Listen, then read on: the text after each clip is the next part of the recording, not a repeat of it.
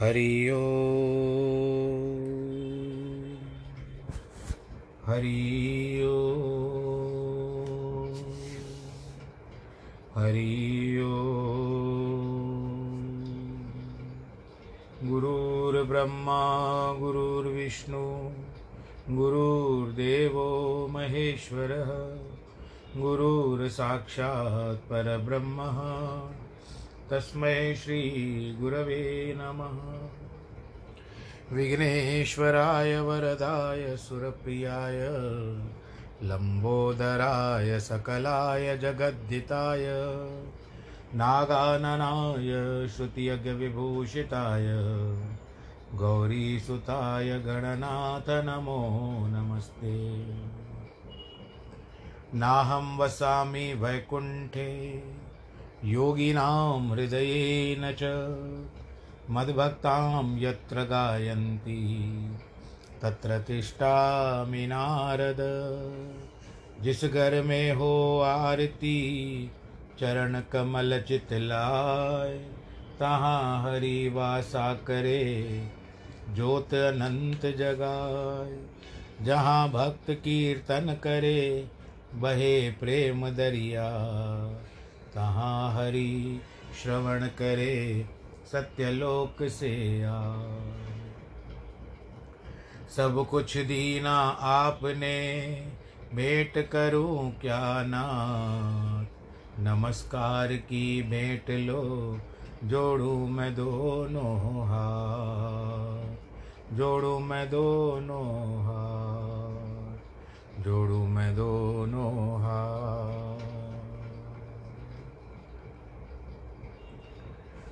शान्ताकारं भुजगशयनं, पद्मनाभं सुरेशं, विश्वाधारं गगनसदृशं, मेघवर्णं शुभाङ्गं, लक्ष्मीकान्तं कमलनयनं योगिभिर्धानगम्यं वंदे विष्णुं भवभयहरं, सर्वलोकैकनाथम्। मङ्गलं भगवान् विष्णु मङ्गलं गरुडध्वज मङ्गलं पुण्डरीकाक्ष मङ्गलाय तनोहरि सर्वमङ्गलमाङ्गल्ये शिवे सर्वार्थसाधिके, शरण्ये त्र्यम्बके गौरी, नारायणी नमोऽस्तु ते। नारायणी नमोऽस्तु ते। नारायणी नमोऽस्तु ते। श्रीकृष्णगोविन्द हरे मुरारे, हे नाथ नारायण वासुदेव। श्रीकृष्णगोविन्द हरे मुरारे, हे नाथ नारायण वासुदेव। हे नाथ नारायण वासुदेव श्रीनाथ नारायण हे नाथ नारायण वासुदेव श्रीनाथ नारायण वासुदेव श्रीकृष्ण गोविन्द। हरे मुरारे। हे नाथ नारायण हे नाथ नारायण हे नाथ नारायण वासुदेव नारायणं नमस्कृत्यं नरं चैव नरोत्तमं। देवीं सरस्वतीं व्यास, ततो जयमुदीरयेत्। कृष्णाय वासुदेवाय, हरये परमात्मने। प्रणतक्लेशनाशाय, गोविन्दाय नमो नमः। सच्चिदानन्दरूपाय विश्वोत्पत्त्यादिहेतवे तापत्रयविनाशाय श्रीकृष्णाय वयं नुमः। यं प्रव्रजन्तमनुपे तमपेतकृत्यं द्वैपायनो विरह कातर आजुहावः। पुत्रेति तन्मयतया तर्वो विनेतु तं सर्वभूतहृदयं मुनिमानतोऽस्मि मुनिमानतोऽस्मि मुनिमानतोऽस्मि। बोलो श्री कृष्ण कन्हैया लाल की जय, श्रीमद् भागवत महापुराण की जय। भक्तजनों, आइए फिर से उस भगवान श्री कृष्ण के जो आज रास रचैया, गोपियों के साथ रास करने वाले हैं। अभी वर्णन है।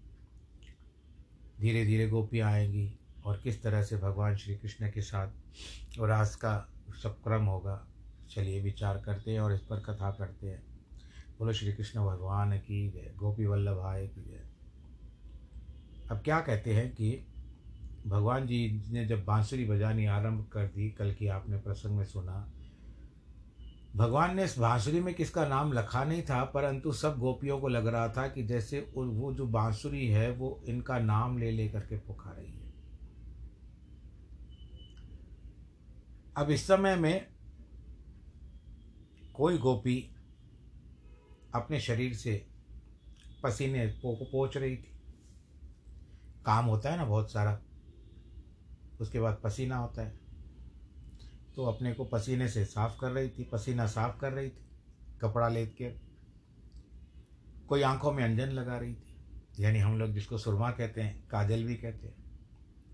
कोई वस्त्र आदि पहन रही थी। सबने अपने अपने काम जहाँ के तहाँ छोड़ दिए श्री कृष्ण के पास पहुँच गई। बोल, कृष्ण, भगवान ने की रोकने वालों ने उनको रोका, लेकिन जो विघ्न की परवाह करता है, उसको प्रेम कहाँ। आत्मा तो खींच ली कृष्ण ने। अब शरीर कहाँ रहे? कोई कोई रुकी तो तभी रुकी, जब उनको घर से बाहर निकलने के लिए मार्ग नहीं मिला। जिसको पक्षी के निर्गम अर्थात निकलने योग्य जगह नहीं मिली, वे ही घर में बंद होकर श्री कृष्ण का ध्यान वहीं से करने लगी। लेकिन उनको अपने प्रियतम कृष्ण के विरह, जन्य तीव्र ताप से ऐसा दुख हुआ कि उनके समस्त दुखदायी निमित्त समाप्त हो गए। उनकी ध्यान उनको ध्यान में श्री कृष्ण की प्राप्ति हुई।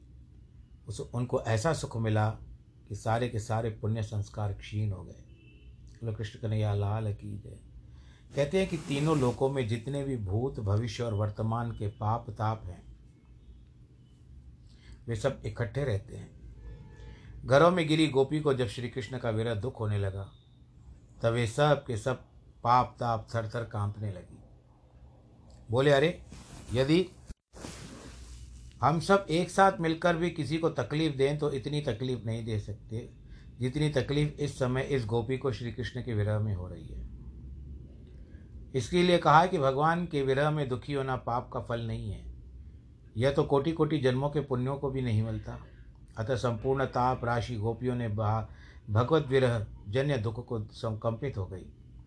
भगवान श्री कृष्ण ध्यान परायणा गोपियों के ध्यान में जा मिले तो उनकी सौमांगल्य सौभाग्य जागृत हो गया। उन्होंने बड़े प्रेम से मन ही मन उनका आलिंगन किया। गोपियाँ भले ही जार बुद्धि से श्री कृष्ण के पास गई, परंतु सत्य वस्तु, भाव की अपेक्षा नहीं रखती। इसके लिए बुद्धि के बिना फल कैसे प्राप्त होगा? उनके जहाँ संवाद ब्रह्म माना हुआ है। राजा परीक्षित ने पूछा कि महाराज, गोपियाँ तो कृष्ण को भी अभी जाना ही नहीं, फिर गुणातिक्रमण कैसे हो गया? इसके लिए सुखदेव जी महाराज कहते हैं, परीक्षित, मैं तुमको पहले सुना चुका था कि शिशुपाल भगवान को पहचानता नहीं था। उसने भगवान से देश किया था, द्वेष किया था, किंतु फिर भी उसको भगवत प्राप्ति हो गई थी। असल में जहाँ परमात्मा निर्गुण है, निराकार है, निर्विकार है, निर्विशेष है, निधर्मिक है और अपनी ओर से कुछ नहीं करता वहाँ जब तक हमारी बुद्धि ब्रह्माकार नहीं होती, तब तक अज्ञान वृत्ति, निवृत्ति नहीं होती। लेकिन प्रभु जहाँ सगुण है, साकार है, परम उद्धार है, परम मंगलमय है सौशल्य औदार्य आदि सद्गुणों से युक्त है। यहाँ तो कोई भूल से भी उनका नाम ले तो उसका कल्याण कर देते हैं। इस प्रकार सगुण और निर्गुण दो विभाग करके ऐसा प्रसंगों की संगति लगानी चाहिए। भगवान तो आए मनुष्य का कल्याण करने के लिए। जो अव्यय, अप्रमेय, निर्गुण गुणात्मा प्रभु है, वह लोगों के कल्याण के लिए अवरत, अवतरित हुए हैं। इसीलिए, इसलिए उसके साथ काम, क्रोध, लोभ, भय, स्नेह, एकता, किसी भी भाव से संबंध जोड़ देने पर मनुष्य का कल्याण हो जाता है। ईश्वर के बारे में कभी संदेह नहीं करना चाहिए। जब एक बार भी ईश्वर का अस्तित्व स्वीकार कर लिया तो समझ लो कि कर्तुम अकर्तुम, अन्यथा कर्तुम समर्थ है। योगेश्वर कृष्ण एत, यत एत विमुच्यते। भगवान की कृपा से सारी सृष्टि का कल्याण हो सकता है। भगवान ने देखा कि गोपियाँ सब कुछ छोड़कर उनके पास आ गई हैं। तब वे बोल पड़े कि अवदत वद्धताम श्रेष्ठो वाच पैसे विमोहयन। क्या बोले कि देखने की चीज़ भगवान ने पहले तो सारे शास्त्रों के द्वारा प्रतिपादित पुरुषार्थ को गोपियों से छुड़वा दिया। बिना तदाकार वृत्ति के ही उनका कल्याण कर दिया। किंतु जब वे उसके पास आई तो पूर्व पक्षी बन गए। खुद तो बन बन गए चेले और उनको बना दिया गुरु। स्वयं तो पूर्व मीमांसा की रीति से धर्म का प्रतिपादन करने लगे। उनको कह दिया कि तुम उत्तर मीमांसा की रीति से बोलो। स्वयं धर्म प्रदान गए हो गए और गोपियों को भगवत प्रदान कर दिया। मीमांसा एक ही है, परंतु उसमें धर्म मीमांसा है, दूसरी ओर ब्रह्म मीमांसा है। भगवान ने अपने पूर्व पक्ष किसके लिए बनाया कि गोपियों के हृदय में छिपी हुई बात है, उसको निकलवाना आवश्यक है। यह भी उनका एक ऐश्वर्य है। भगवान बोलिए गोपियों, तुम्हारा स्वागत है स्वागत है। बोलो, क्यों आई हो? इस समय भयंकर रात है। देखो, अर्थ दो तरह से रहते हैं। किसी से कहते हैं राजतेशा घोरो रूपा। ये रात्रि घोर है, लौट जाओ। किसी से कहते हैं कि, राजन नेशम अघोर रूपा। कितनी सुंदर रात्रि है। किसी से कहते हैं, व्रज में लौट जाओ। और किसी से कहते हैं कि, अरे, तुमको नहीं रहना चाहिए, क्योंकि जाती हो व्रज में। एक अर्थ के अनुसार बोलते हैं कि, तुम्हारे माता पिता पुत्र तुम्हें घर में न देख कर ढूंढ रहे होंगे भाई। उनको भयभीत करना उचित नहीं है। दूसरे अर्थ के अनुसार, जब गोपियाँ वन की ओर देखने लगी तब बोले कि पूर्ण चंद्र की किरणों से रंजित वन देखने आई हो तो धी तो देखो, यमुना से हिलते हुए तरु पल्लवों से कैसा शोभित हो रहा है। इस तरह से जब गोपियों ने पूछा, हम क्या करें? महाराज साफ़ साफ़ बोलो। कृष्ण ने कहा, सेवा करो। भगवान ने इस उत्तर में एक व्यंग है। उन्होंने कहा, पतीन सती, देखियो गोपियों, यदि तुम्हारे तुम्हें बहुत पति पाने की इच्छा हो तो लौकिक पति है। जाओ पहले उनकी सेवा करो। फिर तुमको जन्म जन्म में पति मिलते रहेंगे। यदि हमेशा के लिए एक पति चाहिए तो हमसे प्रेम करो, हम तुमको मिल जाएँगे।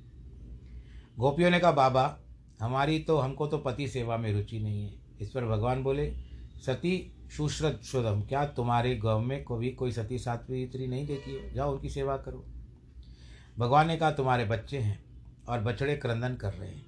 जाओ, उनको दूध पिलाओ। और बछड़े हैं, गाँवों का दूध दूहो। मुझसे क्या प्रेम करना ठीक है? मुझसे प्रेम करना तो कोई आश्चर्य नहीं है। मुझसे तो संसार के कीड़े मकोड़े भी प्रेम करते हैं। तुम्हें तो पति की सेवा करनी चाहिए। यही स्त्री का परम धर्म है। सेवा भी निष्कपट करनी चाहिए। यदि कहो कि उनको तुम्हारे यहाँ अनेक प्रकार का पता नहीं चलेगा तो ये ठीक नहीं है। ज़रूर पता चलेगा इसीलिए कपट रहित होकर सेवा करनी चाहिए। पति के प्रति कभी कपट नहीं करना चाहिए। उसके भाई बंधुओं के प्रति कपट नहीं करना चाहिए। जाओ, उन सबका पालन पोषण करो। पति यदि दुर्भग है, दुशील है, वृद्ध है, जड़ है, रोगी है, निर्धन है, तब भी उसका परित्याग नहीं करना चाहिए। इसी से स्वर्गादि लोगों की प्राप्ति होती है। यदि पति पात भी, पातकी हो, पापी भी हो भ्रमगाती हो जब तक वो प्रायश्चित न कर ले, तब तक उसको खिलाना, पिलाना, उसकी सेवा तो करनी चाहिए, परंतु उसका संग सहवास नहीं करना चाहिए। अन्यथा पत्नी को भी प्रायश्चित करना पड़ता है। पत्नी का दूसरे पुरुष के साथ संबंध बड़ा दुखद है, इसीलिए तुम लौट जाओ। ऐसा कहकर भगवान ने गोपियों के अपराध के कटघरे में खड़ा कर दिया। कोई भगवान के पास जाए, वहाँ सिद्ध हो जाए कि वह अपराधी है तो अद्भुत बात है। भगवान ने पूर्व पक्ष को अपना पक्ष बना लिया। लेकिन सिद्धांत तो यह है कि यदि कोई कुछ छोड़कर भगवान की ओर चले जाए तो वह अपराधी नहीं होता। जिस दिन संसार में वैराग्य हो, भगवत प्राप्ति की इच्छा हो, वहीं सबसे बड़ा शुभ दिन होता है। सबसे बड़ी तपस्या का त्याग है। गोपियों ने श्री कृष्ण को कि ये सबका त्याग किया, कोई पाप नहीं किया है। परंतु श्री कृष्ण ने उनको बिल्कुल अपराधिनी बना दिया। क्यों बना दिया? इसलिए कि उनके हृदय में श्री कृष्ण के प्रति कितना प्रेम है। यह बात लोगों को मालूम हो जाए, वह दूसरे के भी मुँह से नहीं, स्वयं गोपियों के मुँह से मालूम हो कि वे कृष्ण से कितना प्रेम करती हैं। बोलो, गोपी वल्लभ, भगवान की जय।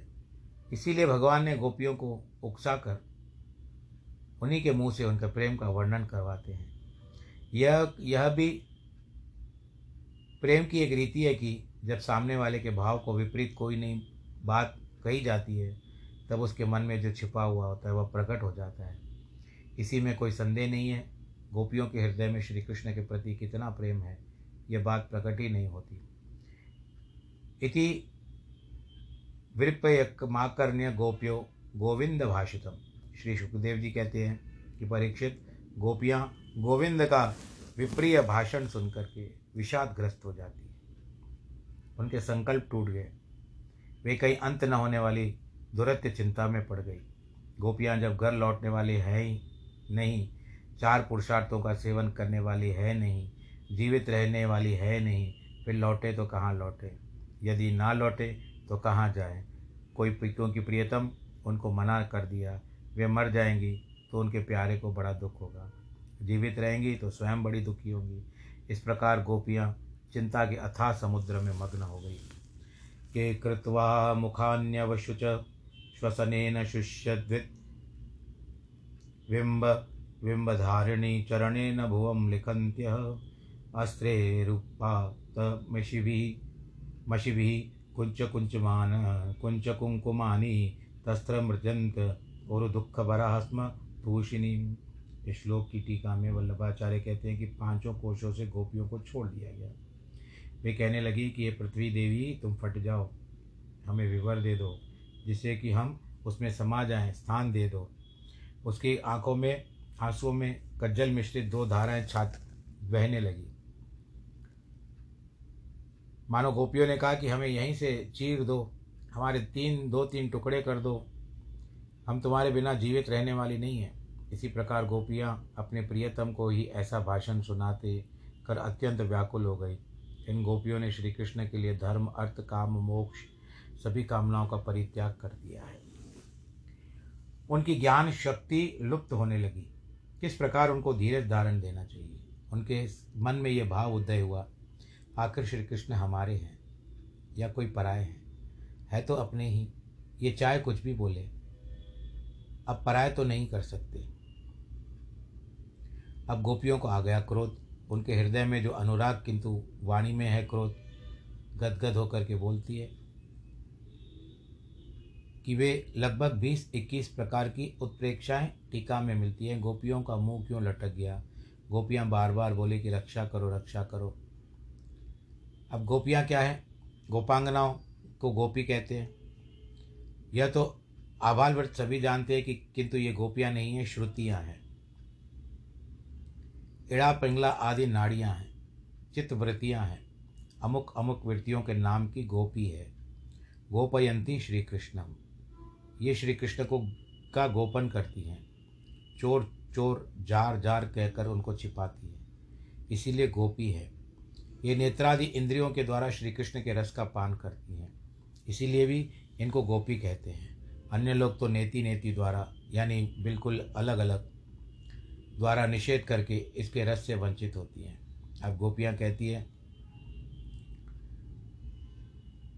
कि मैवम विभोहरती भवान गदितुम निशन सत्य यज्ञ सर्व विषयास्व पादमूलम। हे प्राणनाथ हे विभो, हे व्यापक, हे सर्वत्र, हे सर्वस्व, आपको ऐसी क्रूर वाणी नहीं बोलनी चाहिए, क्योंकि हम आपके लिए सारे विषयों का त्याग कर चुकी हैं। विषय का अर्थ बंधन होता है। अंतरात्मा तो है हृदय में। किसी भी इंद्रिय से जब विषय देखने जाता है तो रागवाद द्वारा आदि के द्वारा आबद्ध हो जाता है। गोपियों ने कहा कि, अरे जो हटीले, हम तेरी भक्त हैं। तू हमारा भजन कर, सेवा कर। हमारे बिना तो तू ही दुखी होगा। तुम लोगों के साथ तुम पर तो यहाँ आप तो निष्ठा, निष्ठुरता करते हो।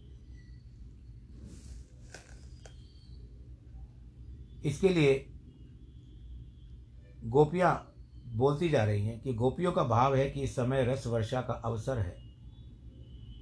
किंतु बीच में आ गया कोई राहु, उसको मना कर दिया, जिससे वर्षा ही ना हो सकी। मना करने की वृत्ति कहाँ से आई? यह सब ग्रह ग्रहों का फेर होता है। इसके लिए क्या होता है कि गोपियों ने कहा कि हे कुशला, जो कुशल होते हैं, वे तुमसे प्रेम करते हैं। जो तुमसे प्रेम करते हैं, वे ही कुशल होते हैं। दुनिया के पदार्थ और संबंध तो दुख देने वाले हैं। हम चिरकाल से तुम्हारे प्रति आशा जोड़कर बैठी हैं। तुमने पहले तो हमारे भीतर आशा जगाई। अब उसको काटते क्यों हो? तुमने हमारा मन चुरा लिया है। अब हमारे पाँव तुमको एक क्षण के लिए भी छोड़कर जाने के लिए तैयार नहीं है। तुमने अपनी हँसी, चितवन, वंश ध्वंश ध्वनि वंशी ध्वनि जो बजाते हो बांसुरी, हमारे हृदय में जैसी तरह से आग लगा दी है। यदि कोई कहीं गलती से भी आग लगा दे तो उसको ईश्वर सद्बुद्धि दे तो उसकी, उसी को काम है वो आग बुझाए। तुमने भी हमारे हृदय में आग लगाई है। अब उसको तुम ही अपनी अमृत धाराओं से बुझाओ। नहीं तो जानते हो क्या होगा? विरह से एक आग पैदा होगी और हम तुम्हारा ध्यान करती हुई उसमें जल कर मर जाएँगी। यह भी समझ लो कि इतनी गोपियाँ मरेंगी तो क्या होगा? यह होगा कि तुम्हारा ध्यान करने में मरने वालों की सोलह हज़ार गोपियाँ इतनी संख्या श्री कृष्ण बन जाएँगी। तुम्हारी पदवी प्राप्त कर लेंगी। तुमको विवश होकर गोपी बनना पड़ेगा। फिर हमारी तरह तुम भी हमारे पास आ जाओगे। हम तुम्हें ऐसा भटकाएँगी ऐसा भटकाएँगी कि देख लेना कि इस तरह से भटकने में क्या मज़ा आता है। इसके लिए प्यारे, छोड़ो इन बातों को। जब से तुमने हमारे चरणों का, तुम्हारे चरणों का हमने स्पर्श किया है, तब से हम तो दूसरों के साथ सामने जाने की स्थिति में नहीं है। और उधर तुम्हारे चरणों में रहने के लिए स्वयं भगवती लक्ष्मी तत्पर रहती है। तुमने लक्ष्मी जी से कहा कि तुम हमारे चरणों में जैसे रहोगी, कैसे रहोगी? वह तो तुम्हारी सौत तुलसी रहती है। तुम तो वक्षस्थल पर ही रहो। अच्छा है। लक्ष्मी बोली, ना महाराज, मैं सौत के साथ तुम्हारे चरणों में रहूँगी। तुम बोले, अरे, वहाँ तो बड़ी बड़ी भीड़ भाड़ रहती है। बहुत लोग आते जाते हैं। लक्ष्मी बोली तो क्या हुआ? मैं फिर भी वहीं रहूँगी। बहुत से लोग तुमसे प्रार्थना करते हैं, हमारी ओर देखो, हमारी ओर देखो। इस पर तुमने कहा, तब तो तुम भी बैठ जाओ। पूजा लो लोगों से। ब्रह्मा, इंद्र आदि तुम बहुत चाहते हो, लेकिन तुम उनको देखती भी नहीं हो। इस प्रसंग का तात्पर्य है कि जिस प्रकार लक्ष्मी जी तुम्हारे चरणारविंद को चाहती है उसी प्रकार हम तुम्हारे चरणों में आई हैं। अपने अपने घर बार छोड़कर तुम्हारी उपासना की आशा से ही तुम्हारे पास आई हैं। कि वसति ही विसृज्य त्वदुपास ससनाश, अथवा तुम्हारी उपासनाओं को, उपासना को नाश करने वाली बस्ती का परित्याग करके आई हैं। प्यारे, हम तुमसे अधिक क्या कहें? हम तुम्हारी मनोहर मुस्कान और चितवन के कारण तीव्र काम से संतप्त हैं। यह बताता है कि ईश्वर के प्रति मनुष्य के हृदय में इस कामना का उदय नहीं होता कि हम ईश्वर को प्राप्त करें, जब तक सारी सा, साधनाएँ कामना के विरुद्ध हो जाती हैं। मनुष्य को आगे बढ़ने नहीं देती। पहले ईश्वर की ओर चलने की सच्ची इच्छा हो, तड़प हो, लगन हो, लालसा हो, तब साधना करोगे तो वहाँ पहुँचोगे। किंतु जिसके मन में इच्छा ही पैदा नहीं हुई, उसको बोल दिया जाए कि जाओ त्रिपुटी का ध्यान करो नासिका का, अग्र निकृषण करो तो क्या होगा? मेडिटेशन करो तो क्या होगा? जिसको इच्छा ही नहीं है आप ज़बरदस्ती उसको क्या मिलेगा उसको? गोपियाँ कहती है कि हे पुरुष भूषण तुम्हारा मुखार बिंद जिस पर अलके लटकी हुई है कुंडल श्री गंडस्थल पर स्पर्श कर रहा है तुम्हारी अधर सुधा चितवन और मुस्कान तुम्हारे अभयदायी बुद्धि दंड कुमल अर्थ धर्म कार मोक्ष चार पुरुषार्थों का प्रदान करने वाले हैं। तुम्हारा वक्ष स्थल जिस पर लक्ष्मी जी विराज विलास करो विराज विराजमान है। त्रिलोक में ऐसी कौन सी स्त्री है जो तुम्हारे इस रूप को देखकर तुम्हारी वंशी ध्वनि सुनकर मोहित न हो जाए? इसके लिए जब योगेश्वर भगवान कृष्ण ने गोपियों की विकलता देखी तो हंस पड़े। यदि पे यद्यपि आत्माराम होने के कारण उनको किसी से व्यवहार करने में सो कोई आवश्यकता नहीं है तो भी उन्होंने गोपियों को विहार कराया, आनंद दिया उसके साथ भगवान की उदार चेष्टा प्रारंभ होती है। उन्होंने अपने को खुला छोड़ दिया। गोपियाँ भी आनंद मग्न में गान करने लगी। तो इस तरह से यदि भगवान विहार का वर्णन करते अथवा सुनते समय उनके मन में कोई झेम, संकोच, लाज आ जाती तो समझना कि भगवत भाव पक्का नहीं है। श्री कृष्ण गोपियों से यमुना जी की बालुका के राशि में आविष्ट हो गए। तात्पर्य है कि जितने बालुकर्ण उतनी गोपियाँ, उतने ही कृष्ण। सारा यमुना पुलिन, असंख्य गोपियाँ, असंख्य श्री कृष्ण आच्छादित हो गए। उन्होंने आविष्ट होकर कहाँ विहार किया? श्री कृष्ण के बारे में बताया जाता है कि भगवान श्री कृष्ण गोपियों के साथ रास कर रहे हैं। भगवान श्री कृष्ण को पकड़ने की इच्छा करती है और अपनी अलकों पर हाथ फेरती है, अपने हृदय में बिठाना चाहती है। इतने में आ गए कामदेव जी महाराज। वे ऊपर की ओर दिखाई पड़े। भगवान ने कहा अच्छा बेटा, तुम्हारी इतनी हिम्मत है कि तुम हमारे बीच में आ गए। तुम्हें खंबे की खड़ा खड़ा हो जाओ, जड़ हो जाओ। रतिपतिम उत स्तंभयन, ऊर्ध्व ऊर्ध्वम स्तंभयन। रमयन चकार सर्वकृतम के श्लोक में बताया गया कि उन्होंने उसको स्तंभित कर दिया, रोक दिया। जब गोपियाँ इतनी आनंद मग्न हो गई, उनकी दृष्टि स्वयं अपनी ओर चली गई।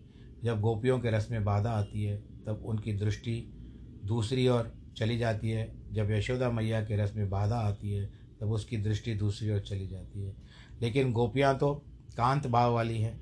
इनकी दृष्टि यदि दूसरी ओर चली जाए तो इनमें पातिव्रत, पाति, पति स्नेह, बाधा पड़ जाएगी, रस भंग हो जाएगा। इस तरह से स्वयं अपने ऊपर चली जाती है। गोपियाँ यह आत्मदृष्टि हो गई कि मैं शुद्ध हूँ, बुद्ध हूँ, मुक्त हूँ। क्योंकि उनको कृष्ण की प्राप्ति हुई है। यद्यपि प्रत्यक चैतन्य दृष्टि से सबसे अंतरंग आत्मा है, परंतु भगवत चैतन्य की दृष्टि से सबसे अंतरंग परमात्मा चैतन्य है। इसीलिए जब गोपियाँ अपने को देखने लगी, तब उनका देखना बंद हो गया कि आत्मान मे निरे स्त्रीणाम मानिन्योभ्यधिकम भुवि। जब किसी दूसरे पर दृष्टि जाती है, तब आत्मरस और भगवत रस का लोप हो जाता है। जब अपने में दृष्टि आती है तो विषय रस और भगवत रस का लोप हो जाता है। जब भगवत पर दृष्टि आती है तो आत्मरस और विषय रस का लोप हो जाता है। एक ही रस दृष्टि रह सकती है, तीन जगह रस दृष्टि नहीं जा सकती। इसीलिए जब गोपियों ने रास में अपनी ओर देखना शुरू किया तो रस का लोप हो गया। भगवान ने सोचा, अब तक गोपियाँ मेरी ओर नहीं देखेंगी, जब तक गोपियाँ मेरी ओर नहीं देखेंगी तब तक रस का उदय कैसे होगा?